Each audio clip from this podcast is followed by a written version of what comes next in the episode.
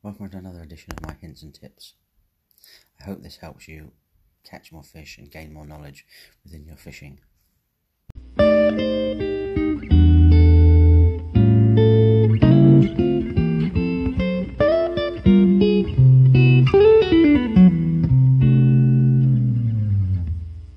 I get asked a lot about where to fish in Hampshire, so I thought I would put a list of clubs together and a small bio about lakes I have fished on.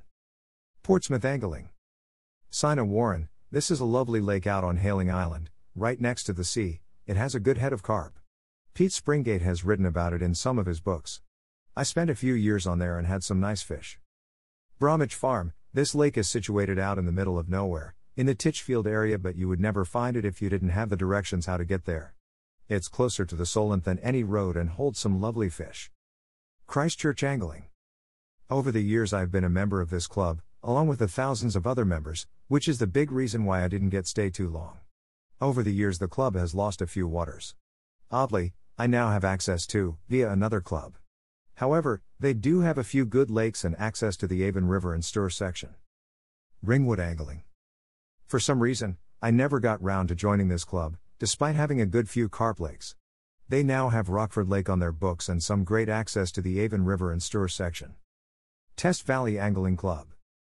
This is a great local club and close to my heart, despite not being a member of over 15 years. This is where it all started for me when I moved down all those years ago. I have fished all their waters, but by far the best two are. Nutsey still has some of the old original fish that were there when I was fishing. Unfortunately, the big mirror and common passed away some years ago. However, there are lovely looking fish still in there. In Bay Lake, this lake is very close to where I live and I do get the odd hankerings to fish there again. But for the cost of the club, it's a bit high just for one lake. Winter is coming and you never know. Eastleigh and District Angling Club. This is another great local club and has certainly a good number of lakes with big carp and a bit of history behind it. Lakeside, the lake is situated in the middle of a country park with a model railway by it. It can be very busy and 24 7 access to the public, not my cup of tea. Winnall Lake, this lake is situated just on the edge of Winchester. It is complex of lakes ranging from easy to hard. There are still a few classic looking carp hidden in there, unfortunately, some years back the otters had their fill. Wickham Lake, stunning looking lake, but it's not the same lake as when I fished it.